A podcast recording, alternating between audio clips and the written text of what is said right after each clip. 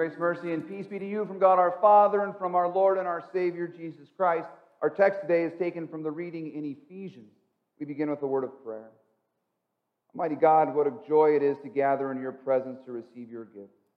We thank you, Lord, that in your goodness you have given us a wonderful creation in which to live and move and have our being to serve you faithfully. Lord, we come before you today confessing our sins, knowing that we have not faithfully followed you, but loving you so much because your Son, Jesus, has faithfully loved you perfectly, faithfully given his life for our salvation. Help us then, Lord, to see how this drives us to serve those you have given us to love.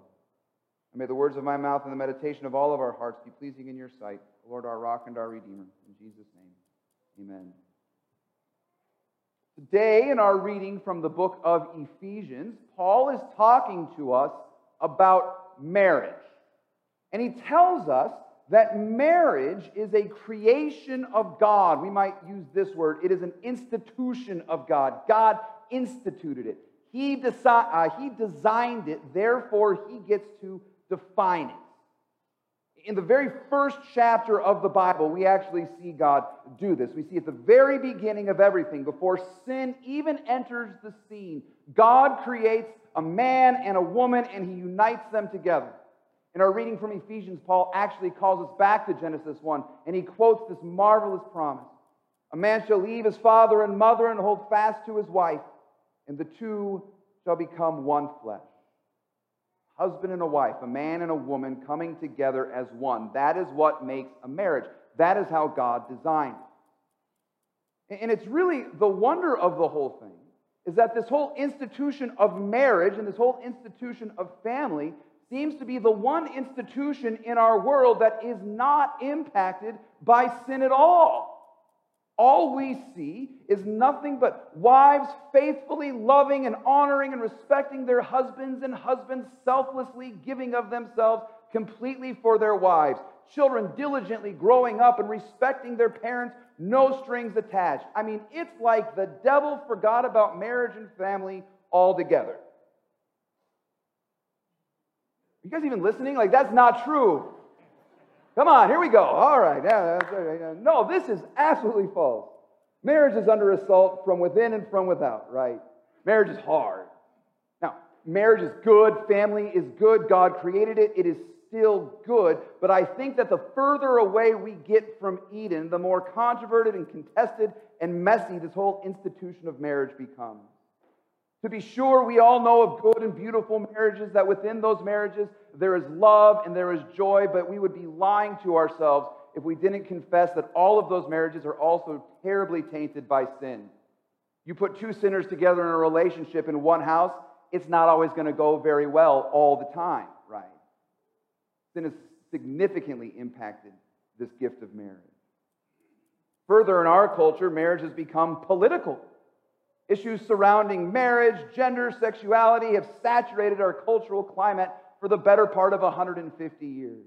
And now we find ourselves trying to navigate our way through a world where God's created institutions, such as the family or marriage or the church or what have you, are all being redefined or worse, facing an all out assault. What we like to call the biblical view of marriage is constantly called into question. And I, and I appreciate that we call it the biblical view of marriage because it's in the Bible. But we have to understand that we don't believe it simply because it's in the Bible. We believe that it's the institution of marriage because it's how God created the world to work. It's how he designed it to work. So, so this created institution of marriage is constantly called into question. And a lot of us are here left wondering what God actually has to say about all of this marriage and gender and sexuality business. What the Holy Spirit does for us today is gives us a great gift here in the book of Ephesians in which he calls us back to God's original purpose and design for the institution. He calls us back to how God made it and why he made it. He does what we were kind of talking about last week. He takes this thing that is so, so shrouded and darkened by sin and he flips the lights on for us so that we can see clearly how this thing is supposed to work and, quite frankly, where we need to repent in light of all of it. And so, what I think we're going to see today is not only does this passage do us the service of showing us the importance of sort of God's institution in marriage for the creation. but it's also going to help us have a deeper and richer understanding, you might find out, of the gospel itself. Because marriage, when understood in light of God's word, actually becomes sort of a picture, a glimmer, a hint, a, a foggy picture, as some of my friends like to say over here, Dr. Keith, uh, that helps us see a little bit of what Christ's relationship is with the church. I think our desperately, our church, our excuse me, our church, our world, the whole thing desperately needs to be reminded of both the foundational importance of marriage and perhaps more so the unfathomable depths of Christ's love. And I think that this passage is going to deliver both of those to us in breathtaking and life giving ways. So, now, in order to address the issues of marriage, Paul is going to address the particular vocations that make up a marriage, the particular responsibilities that each member of the marriage have. First, he's going to address the wives and their responsibilities in their, uh, in their vocation. And then he's going to address the husband. So the wives are addressed first, then the husbands. And we'll find that both of them have a responsibility to love one another out of reverence for Christ. In fact, the verse that really should be leading off this section comes in the previous uh, section of the, of the scriptures here, and it says, Submit to one another out of reverence for Christ. Now, as we submit to one another out of reverence for Christ, what does that look like for each particular calling here? Well, first, Paul talks to the wives. And he says this Wives, submit to your husbands as to the Lord. For the husband is the head of the wife, even as Christ is the head of the church, his body, and is himself its Savior. Now, as the church submits to Christ, so also wives should submit to their husbands in everything. Now, again, these are, I am fully aware, your favorite Bible verses. That's why, wives, I always see you walking around with shirts that say, I submit to my husband in joy. Like, it's your favorite stuff. I know we love it. It's actually a pretty controversial verse, uh, to be completely honest with you. And it's because of that word, submit. We don't like that word but it's a biblical word. And I would suggest to you that if Christ has given this word to us, it's not a bad word. I think the problem with the word is not the way that the Bible teaches it to us, but the way that the world has distorted it and twisted it to make it mean something it doesn't. To submit to a husband is not to be sort of his slave, to do whatever he says mindlessly, not being able ever to speak for yourself but just being silent, always barefoot and pregnant in the kitchen, ready, you know, with the cold beer when he comes home. Though the cold beer thing might not be too bad. That's not what it means. Not what he's getting after. To understand, understand submission biblically is to recognize that we are to humbly, and this is, this is straight out of the book of Philippians, that we are to humbly consider others better than ourselves and look out for their interests at all times. We are to place others before ourselves in thoughts, words, and deeds. And we all hear that and we go, of course, that makes wonderful sense. And then you say, now, wives, that applies to your relationship with your husbands. And we're like, ah, I don't know about that. But actually, that's exactly what we're getting at. The wife is not the slave of the husband, but the wife is rather created by God uh, to be a helpmate to the husband, to love and support him. And we need to understand why that is because you see, uh, the husband has been given a particular responsibility in the household. He's been given an authority, we might say, in the household to provide for his family, to protect his family, to love and care for his wife, and to sacrifice everything of himself for the sake of his wife. He has been given this responsibility, this authority from God. Now, again, we got to stop because we're always uncomfortable with that word authority. But we need to make sure we distinguish between the idea of authority, and what I want to say today is the idea of authority and the idea of power. Power is something we grab, we strive for, we work for, we achieve, we take power for ourselves. Authority, on the other hand, is given. Authority has to do with responsibility. And what God has done in the creation is He has authorized husbands to have this position of uh, responsibility to care for, provide, protect, all of these things for his wife. So then, wives, your responsibility here is to honor that. Not to slander your husband behind his back, or not to uh, belittle him to his face. It means to love him, to honor him, to support him, to encourage him in the responsibility and authority he's received from the Lord. Again, to quote Philippians, To do nothing out of selfish ambition or vain conceit, but in humility to consider others better than yourselves. Each of you should look not only to your own interests, but also to the interests of others. So, so Paul says to the wives. But now that he's done there, he turns to the husband. And this, this uh, scripture from Philippians not only applies to wives not doing everything out of selfish ambition or vain conceit, but that also applies just as much to the husbands. And husband, you are to look out for the interests of your wife more than you are to look to your own interests. Husbands, if your wife is called to respect you, then you need to be someone worth respecting. Her responsibility from Christ is not your opportunity to lord yourself over her. Rather, it is again to consider her better than yourself, to lay down your life for her. For wives are called to submit to their husbands, Paul says. Husbands, you are called to die to yourself for the sake of your, uh, your wife, to lay down your life for her, to exalt her, to nourish and cherish your marriage and your beloved bride. So Paul writes Husbands, love your wives as Christ loved the church and gave himself up for her. He might sanctify her, having cleansed her by the washing of water with the word, so that he might present the church to himself in splendor, without spot or wrinkle or any such thing, that she might be holy and without blemish. In the same way, husbands, you should love your wives, uh, excuse me, husbands should love their wives as their own bodies. He who loves his wife loves himself. For no one ever hated his own flesh, but nourishes it and cherishes it, just as Christ does the church, because we are members of his body. Husbands, you're to lay down your life for your wife, just as Christ has done for the church. Sacrifice everything of yourself so she might be exalted, held up, honored, revered.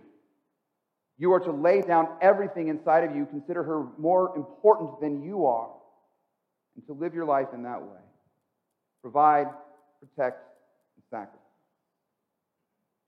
So there we have it the vocations, the responsibilities of husbands and wives. Paul summarizes it by saying, Let each of you love his wife as himself, and let the wife see that she respects her husband. That's the idea. That's, Paul says, what God was getting at in Genesis 1 when he said, A man shall leave his father and mother and be united to his wife, and the two shall become one flesh. That's what he's all about. Almost. Paul says this, and then he has this really interesting verse. Right after quoting the Genesis creation account, he has this fascinating verse where he says this. It almost seems out of place, but it's, it's really quite beautiful. He says, Now, this, mystery, uh, this mystery is profound, but I'm actually talking about Christ in the church. And you say, Talking about Christ in the church. Wait a minute, you just quoted the Genesis account where God was actually talking about Adam and Eve, and you're saying it's about Christ in the church? I don't quite follow. And I think Paul's point here is this is that if you want that picture of Christ's relationship to his church, of what marriage looks like in a beautiful sense, don't look to Adam and Eve. Look to what Christ has done for his church. Now, we should probably reference Adam and Eve here. I'm sure we remember the story of Adam and Eve. They're the ones who kind of ruined this whole thing for us. Uh, but we know the account of Adam and Eve. But I want you to remember now when Eve sinned, when the serpent came to Eve and preached the false gospel to her and gave her the fruit to eat, uh, where was Adam? If you've been in class with me uh, before, I'm sure you've heard this. Where was Adam? Right with her. text says, the woman gave the fruit to the man who was with her. What this means is that Adam heard the false teaching of the serpent. He followed Eve when she preached the false gospel to him, and he did not do what he was authorized to do. He did not kick out the serpent, and he did not protect his bride.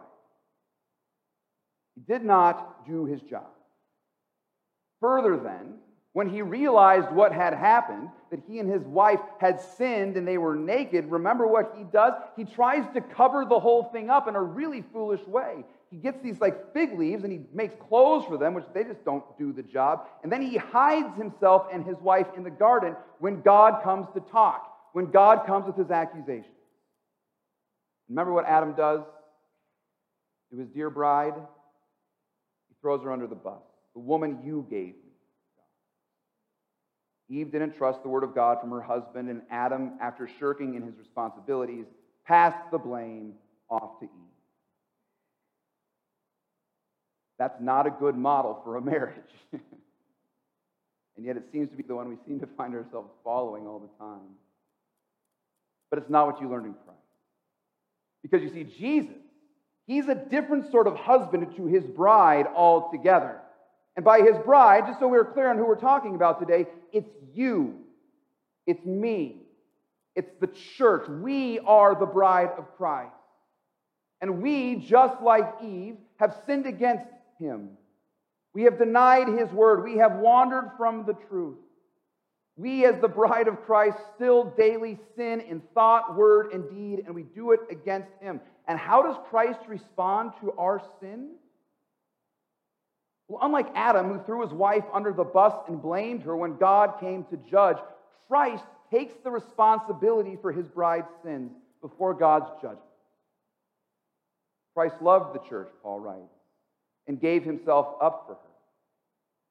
He doesn't sort of clothe us in ridiculous fig leaves to try and hide our shame and conceal us in the garden trees. No. Christ takes responsibility for our sins and then he cleanses us of our sins. He washes our sins away in the waters of baptism so that we might be presented as holy and pure without blemish.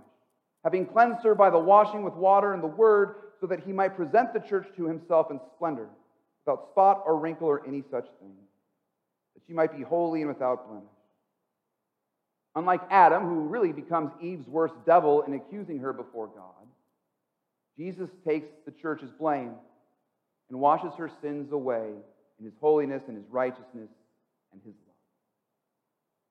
And in this way, Christ Jesus forgives you, forgives me, forgives his bride, the church, and forgives you for all of it, for all of it, even for your broken marriages, even for you who suffered in a marriage and yet didn't act in the most holy way.